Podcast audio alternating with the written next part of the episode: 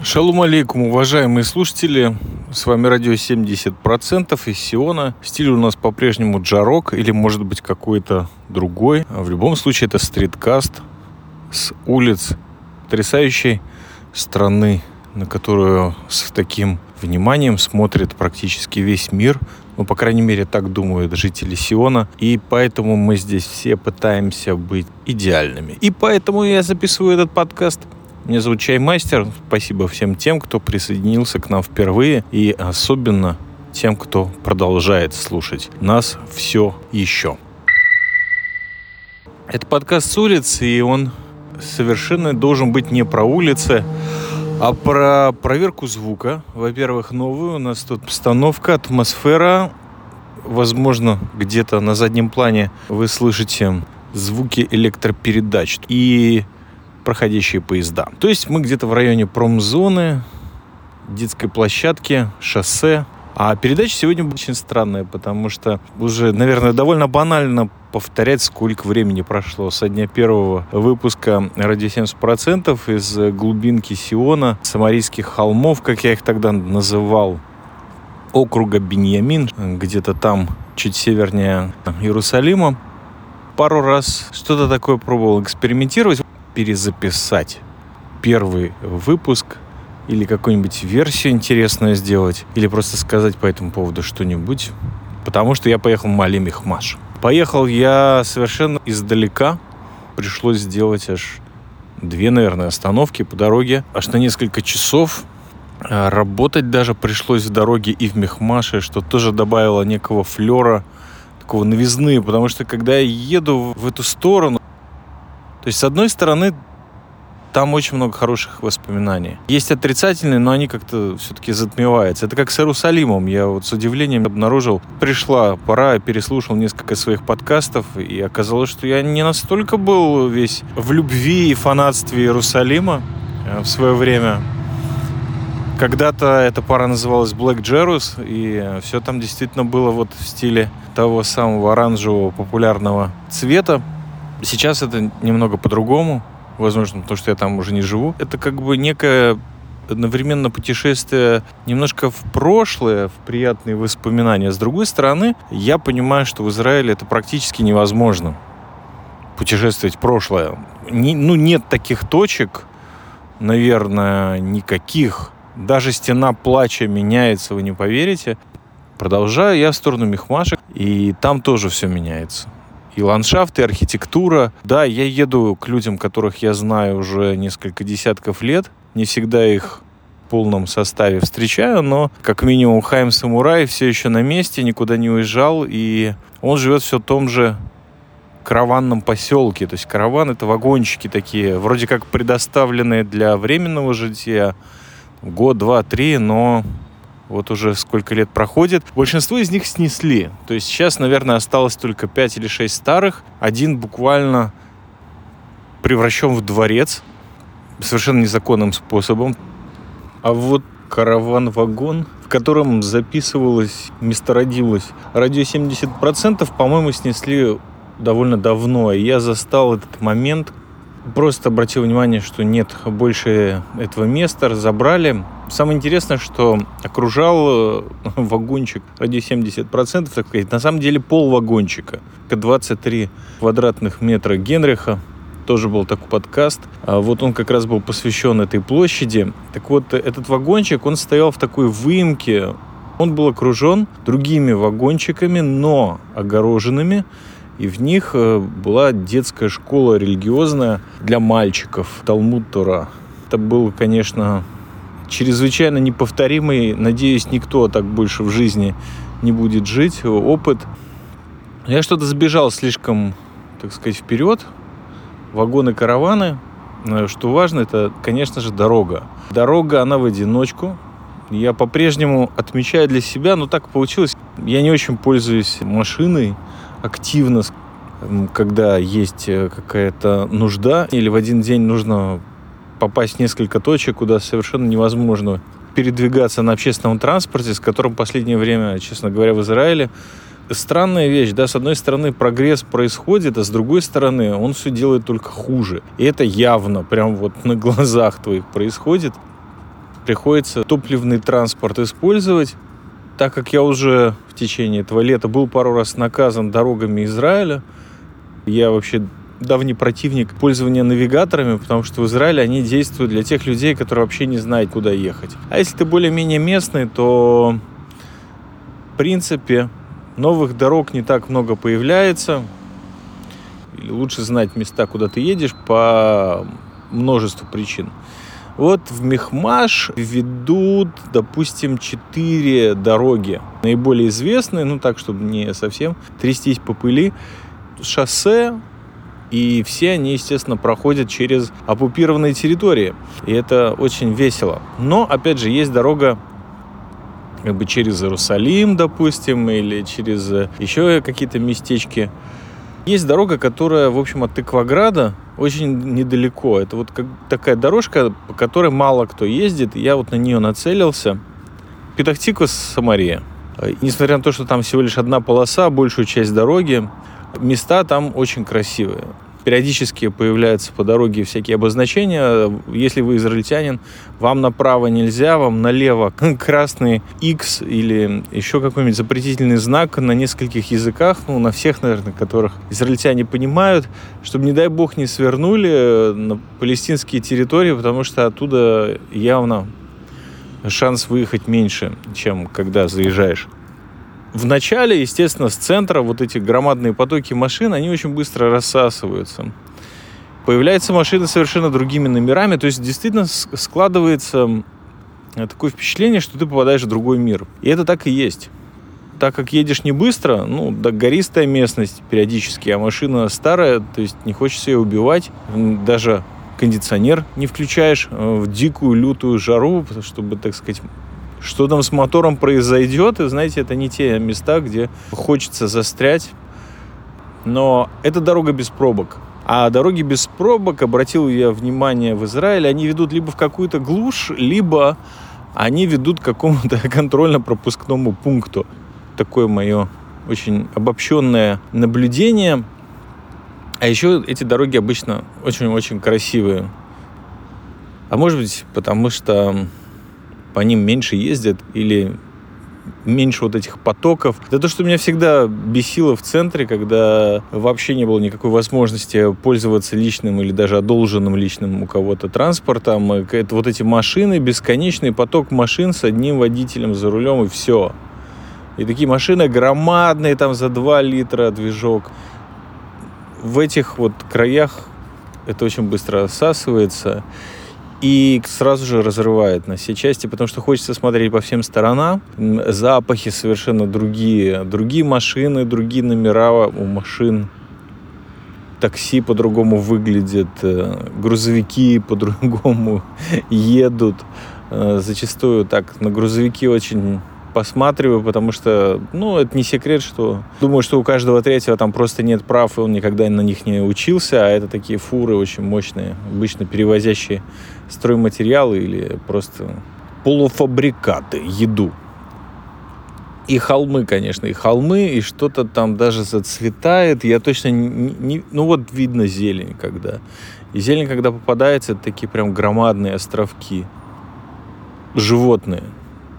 животные, козы, овцы. Э, коровы это ближе к северу туда, но вот именно в Самарии как раз все, что дает шерсть, молоко, невероятно резко и громко блеет, воняет, конечно. Цветы видны. То есть вот просто другой мир.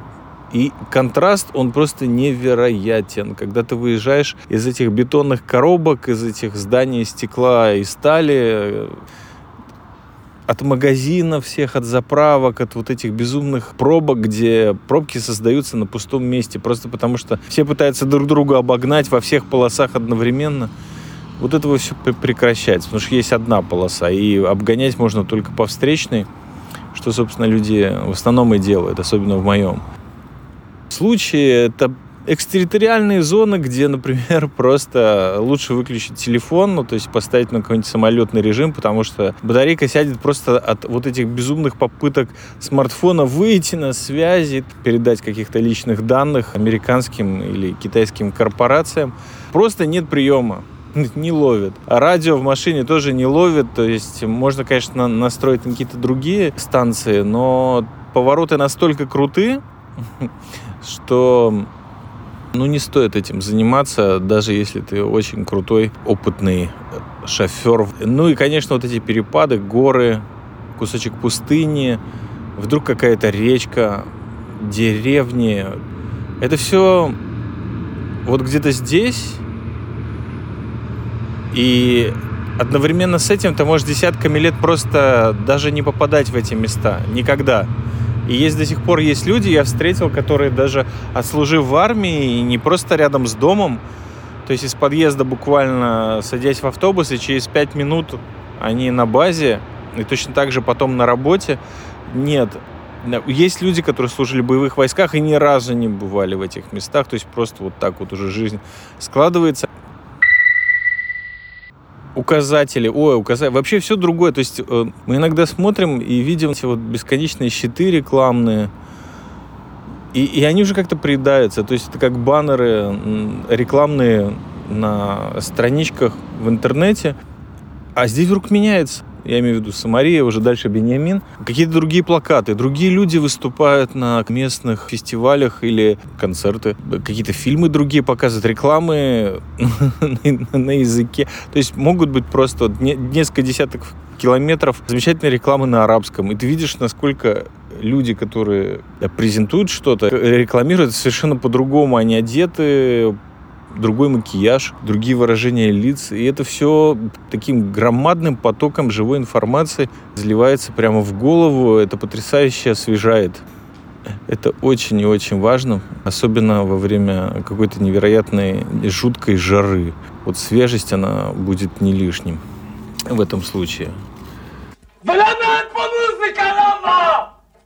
чисто ради смеха я могу рассказать о такой теме, как выход из зоны комфорта. Ну, периодически так на меня наплывает какой-то вообще сатанистический настрой, и я начинаю сжигать драгоценные минуты своей жизни в просмотре каких-то старых кино и телепродукции, YouTube-каналов. Это не часто со мной случается, но вот сейчас как раз с громадными усилиями мне удалось немножко переломить вот очень часто попадается мне фраза «выход из зоны комфорта». Я вспоминаю период 2006, 2005 и далее годов, там, допустим, до 2009 где-то так, когда я не понимал, о чем вообще говорят люди. Что значит выход из зоны комфорта? А где этот комфорт? Что это такое? О нем, по-моему, только в гламурных журналах что-то пишут, фотографируют это все, и клипы там у рэперов, телесериалы, новеллы, вот это про все. Я не понимаю, почему это так круто или почему люди так озабочены этим вопросом, но сама дорога по Самарии, то есть я из Тыкваграда по этой дороге ездил, может последний раз 8 лет назад.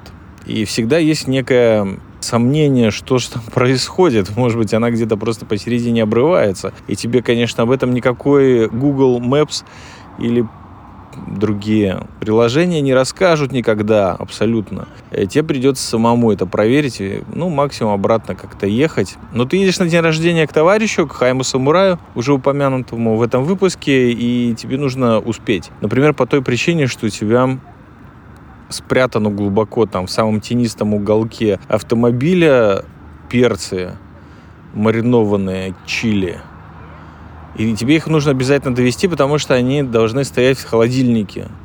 То есть тебе нужно еще и по времени добраться так, чтобы они там не совсем разморозились и не испортились, не дай бог.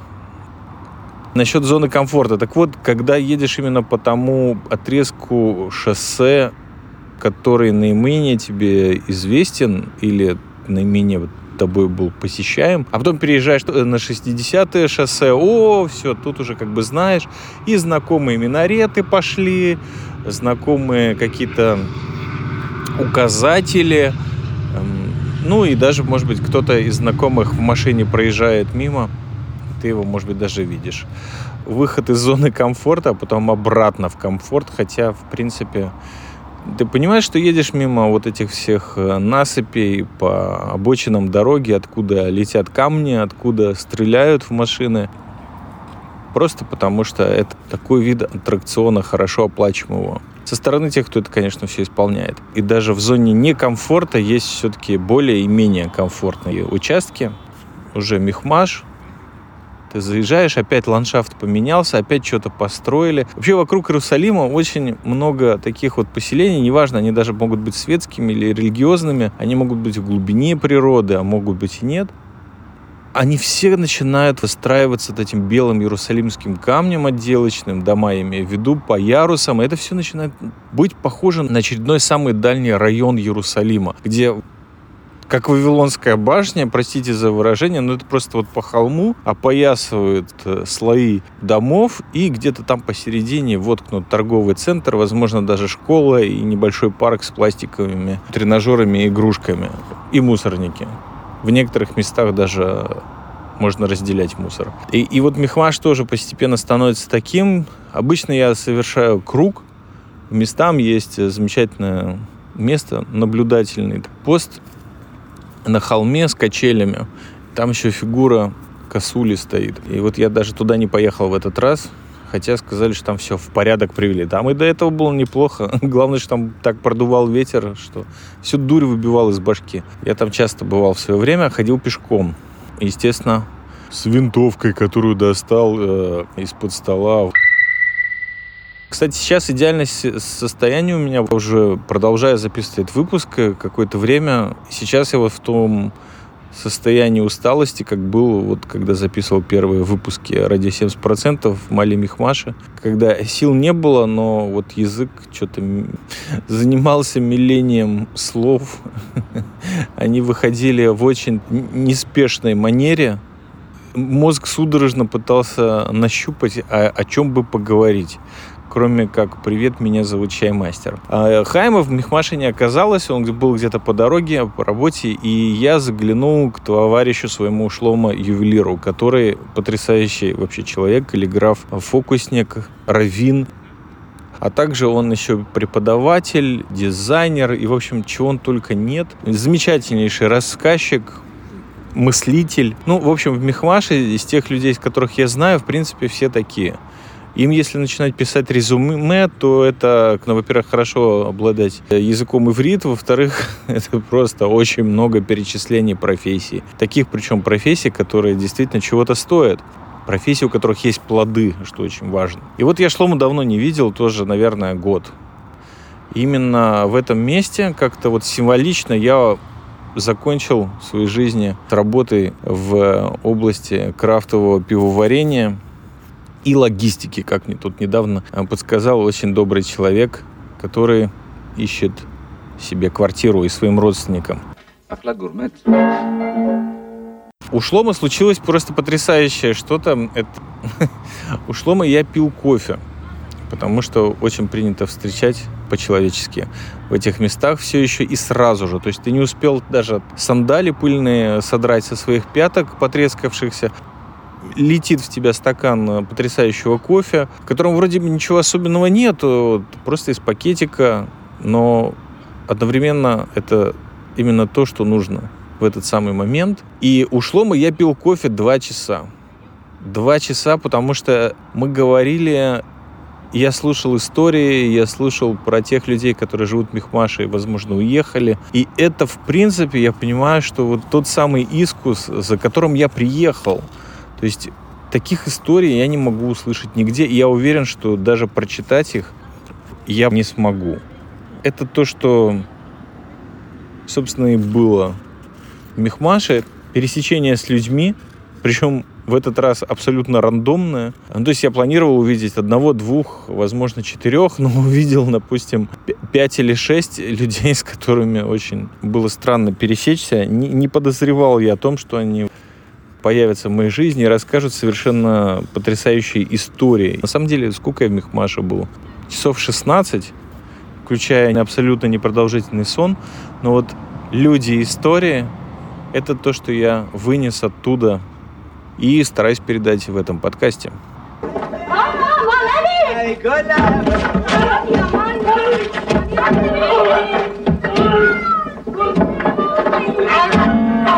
Hey,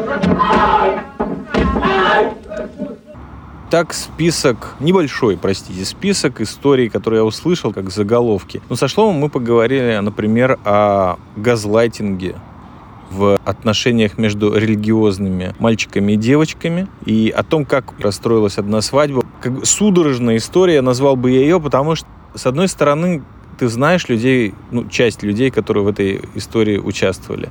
С другой стороны, у меня вот этот странный принцип в голове, когда ты вдруг думаешь, ну нет, это не может случиться у этих людей. Они же практически святые. Я слушал эту историю, не мог поверить, как в мультфильме, когда у героев очень сильно преувеличенные эмоции и реакции на происходящее. Вот я был таким, то есть постоянно лезли глаза на лоб, волосы или там остатки их все время вставали дыбом, даже иногда, по-моему, подпрыгивал на диване. Эм, хорошо, что кофе допил вот к тому времени. Я просто не верил, что такие вещи происходят но это слишком тяжело было. То есть ты не веришь, что с хорошими людьми, с людьми, которые вот буквально выросли, дети. Это тоже один из моментов, в котором Мехмаша я пришел к этому этапу в своей жизни, когда дети, которых я поднимал там одной рукой, они были еще маленькие, а сейчас они боевые офицеры, кадровые, которые служат там в спецназе, герои Израиля. И вот газлайтинг в их жизни. Также я узнал, где продаются, это очень важная информация, где продаются дешевые сигареты и самые лучшие бурекосы в районе Иерусалима. Также я услышал, и, к сожалению, почему-то это происходит, но историю одного развода каббалиста с женой. Этого человека я уже не знал, хотя, как казалось, я знал его дальнего родственника и буквально на следующий день должен был его встретить. Это вот прям тоже некий признак Средиземноморья, Израиля или Ближнего Востока, не знаешь человека, но ты знаешь его фамилию, и из этой фамилии ты понимаешь, что ты знаешь кого-то еще в другом совершенно месте, и это, ну, скажем так, в 70% случаев оказывается его дальний родственник. Причем родственник совершенно противоположный. То есть, если это религиозный каббалист, то там это будет абсолютно светский сатанист, да еще и главный пивовар, можно сказать, в твоей жизни сейчас эта кабала на свежем воздухе, малемихмаша, ну, без этого нельзя. То есть нет-нет, до тебя это зацепит. Каббалистическое значение букв и губ, пять сферы, ой, это уже было в самый поздний час, какой можно, когда уже котелок совсем не варит, а варится рядом. Это, кстати, тоже история, как сварить просроченный говяжий язык. Оказывается, что это необыкновенно легко и очень фотогенично, конечно же. Также я услышал про бой стариков. Да, в бой идут одни старики из Украины и России друг против друга. Старики-ювелиры, причем и мужчины, и женщины. Вот это действительно очень странно. То есть этот конфликт, он затрагивает, ты хочешь или нет, в Израиле практически любого человека. То есть я не знаю, если вы видели в своей жизни, как дерутся старики, я видел. Это то, что тебя мгновенно потрясает в этом нет абсолютно ничего человеческого, мне кажется. Такое ощущение, как после прочтения Джека Лондона был рассказ, назывался «Кусок мяса». Вот если вы его читали, то такое вот ощущение. И больше об этом не скажу. Кто мне встретился из людей? Из людей потрясающие люди. Вот, кстати, упомянутые не все из э, выросших молодых детишек стали офицерами. Я встретил мальчика, которого вначале не узнал. То есть мы просто сидели у костра, естественно, какие-то легкие закуски, дикая усталость, конечно, финики, разговоры, воспоминания. И все время подходили какие-то люди, которые по большей части вначале очень сильно мешали. И вот один раз подошел какой-то парень, который, ну, в любом городе страны или мира, я бы сразу сказал, что это давно ушедший в себя наркоман. Единственное, что можно сделать, это свистнуть, рыкнуть или посмотреть так, чтобы он быстрее ушел. Но это оказался просто говорливый пацанчик, весь поросший бородой везде, где только можно который вот как раз за сигареты, бурекосы и все остальное объяснял очень подробно. Еще просто сказав, а, привет, подсел, поел, не будучи приглашенным, и вывалил тонны информации, как пулемет. И оказалось, что это мальчик, которого я помню малышом, который вот ростом с чебурашку, наверное, был от пола. И ты понимаешь, что человеку не очень хорошо в жизни. Несмотря на обширные знания бытовые, и ты не знаешь, вот как это произошло все. И самое интересное, что он меня вспомнил, или и мне показалось, и сразу же сказал, что «А, где борода?» В очередной раз судьба подсказывает, что никогда не суди, не твое это человеческое дело. А если молчишь, то это действительно не золото, а это просто сохраняет тебя человеком. Я не знаю, если вы продолжаете все еще слушать этот подкаст, если вы дошли, то здесь должен быть какой-то кетч или хук, или еще что-нибудь такое на английском. В общем, в нашей истории присутствует наглый и, я бы даже сказал, несколько лет назад немного диспропорциональный москвич с бородой и с очками. Он живет в том самом дворце, построенном из каравана из вагончика, который он с помощью своих каких-то друзей самовольно и незаконно расширил до размеров дворца насколько бывают люди, прошаренные по жизни. Мы только подошли к вагончику с Хаймом, неся в руках какие-то пакеты. Это мы были в местном сельпо. Как сразу же приходит сообщение Хаймовича на телефон. А вы что там водку пьете?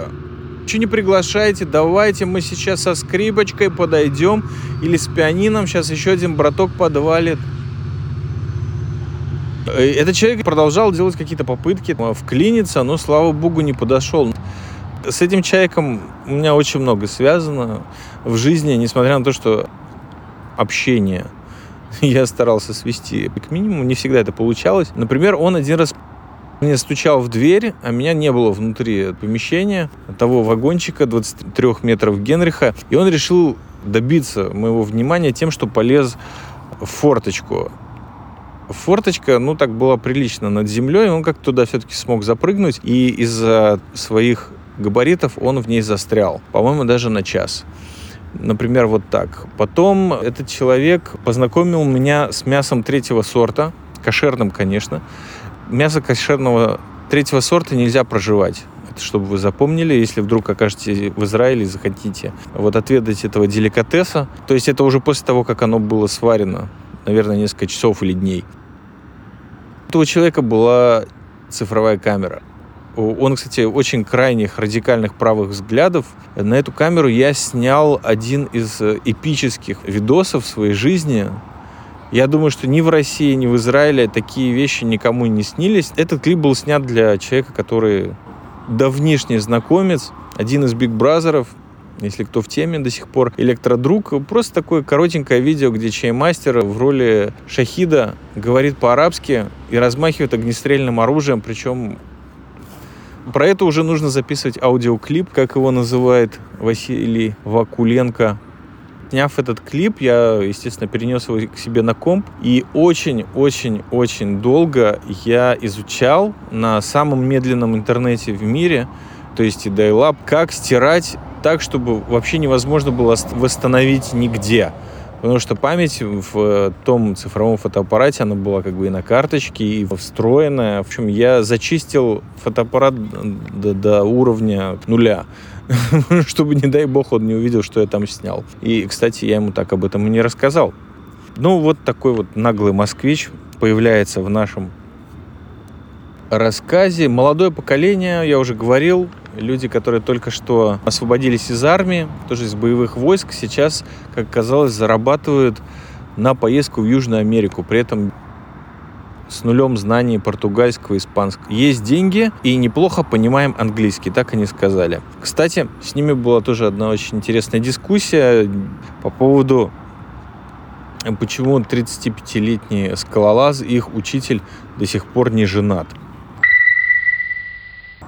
Последние на очереди, но не последние в долгом списке людей, которых удалось э, за 16 часов Мали Мехмаша повстречать, был владелец сельпо или владелец франшизы сельпо на территориях оккупированных. Чувак встретил меня буквально криком «Яли! Дрог Хайма!» Я немного оторопев сказал, что да, я его друг уже много лет. А сколько у тебя проводов для подзарядки смартфона? Я говорю, ну, один. А у него 18! Назвал он такое очень хорошее еврейское число, и вот так вот мы как бы поговорили. Это был какой-то месседж, который высылала мне Вселенная через этого человека, который был ужасно зол различным рода причинам. У него мы и закупились сосисками, немножко пива и, конечно же, хумуса, и пошли сжечь костер, чтобы услышать все вышеперечисленные истории, кроме газлайтинга, который был за кофе. Опять же, подтянулся Шлома, но из всех старичков были только мы втроем. Зато было много неожиданных гостей, что, собственно говоря, не всегда плохо. Жалко, что времена изменились немножко в том смысле. Уже Исаев Джа непонятно где, Ницше в Белоруссии. Зачем он туда поехал? И еще вереница старых маргиналов, которые заседали на разваленных креслах и диванах под сенью желтого дерева у костра, пили чай и обсуждали практически все существующие литературные, кинематографические, философские темы мира. אני שמעתי מה שאני שמעתי, קוסם כשולטתן. Очень странно записывать э, воспоминания о Мале Мехмаше, сидя на берегу Средиземного моря. Это примерно как сидя в холодильнике с э, довольно хорошо охлажденным пивом, которое ты очень сильно любишь, и рассказывать о своих приключениях в котельной. Или в очень влажных джунглях. Полный какой-то контраст. Но, видимо, в море сейчас является успокаивающим заново раскаленные или распаленные нервы воспоминаниями, картинками, образами, метафорами с тех времен.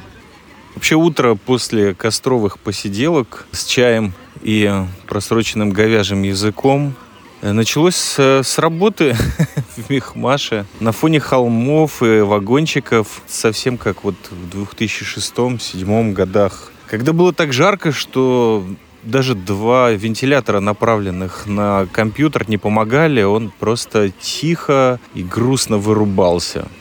Ну, включался спустя какое-то время, после попыток судорожных реанимировать и успеть к сроку, врубался напрочь еще раз, и так вот в течение дня, пока жара, ну, хоть чуть-чуть не спадала, именно в это утро, в котором было так много воспоминаний, они фактически как-то не закончились, то есть они продолжались у костра, явно перетекли в такой непродолжительный сон, и потом продолжились за чашечкой чая э, наружу. Можно было часок поработать на открытом воздухе, пока еще была тень я боролся с очень серьезным желанием сходить в микве, как в старые добрые времена. Кстати, микве это религиозный ритуальный бассейн или колодец, в котором ты приобретаешь в том числе и духовную чистоту прежде всего. Но через час пришлось вернуться в вагончик.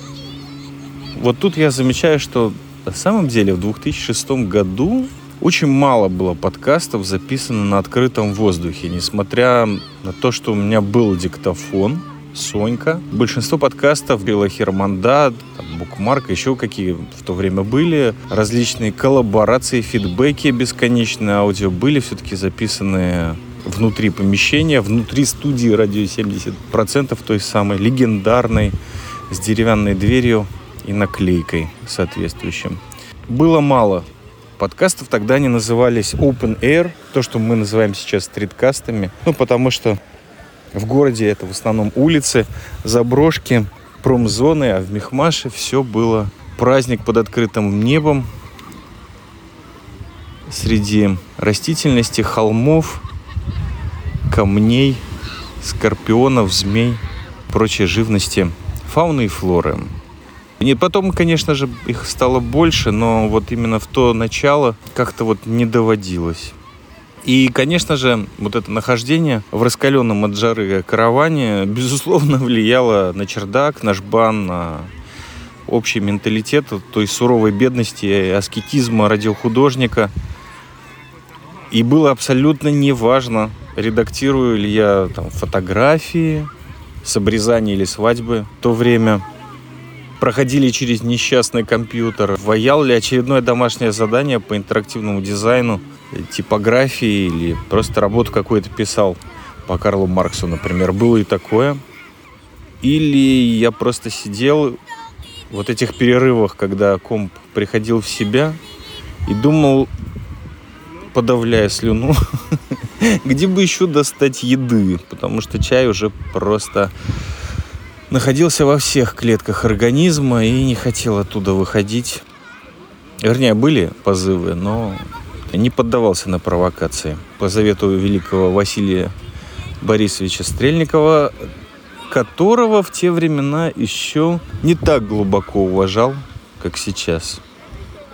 Вот, например, когда комп поживал, то можно было, чтобы успокоить, в кавычках, нервы, можно было подготовить какую-нибудь очередную разрывную подпольную обложку к подкасту. Сейчас, оказывается, это может быть даже отдельной профессией.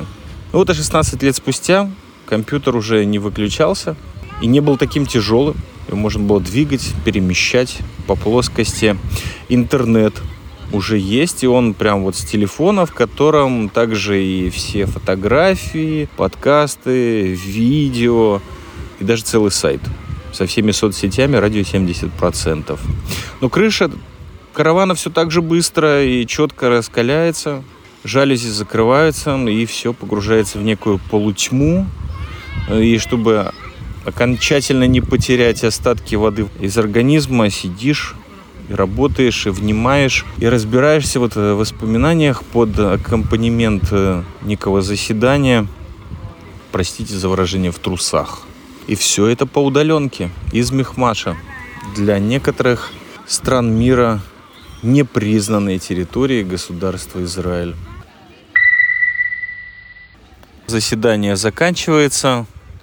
Очередная рассылка электронных писем. И, собственно, собирание в дорогу уже в самый пик жары. Полдень и перемещение по пробкам через контрольно-пропускной путь уже в другой офис в Джерусе, который по счастливой случайности оказался центром культуры крафта в Иерусалиме, где наблюдался очень серьезный отлив пива. Но об этом как-нибудь в другом выпуске, наверное. Просто хочу поблагодарить вас за то, что были с нами до самого этого момента. Как всегда, меня захватывает желание услышать ваши комментарии по поводу прослушанного, отзывы, отклики. В общем, пишите, вы сами знаете куда, нам в соцсети, в комментарии, по электропочте, звоните, записывайте аудиофидбэки, будем рады всему.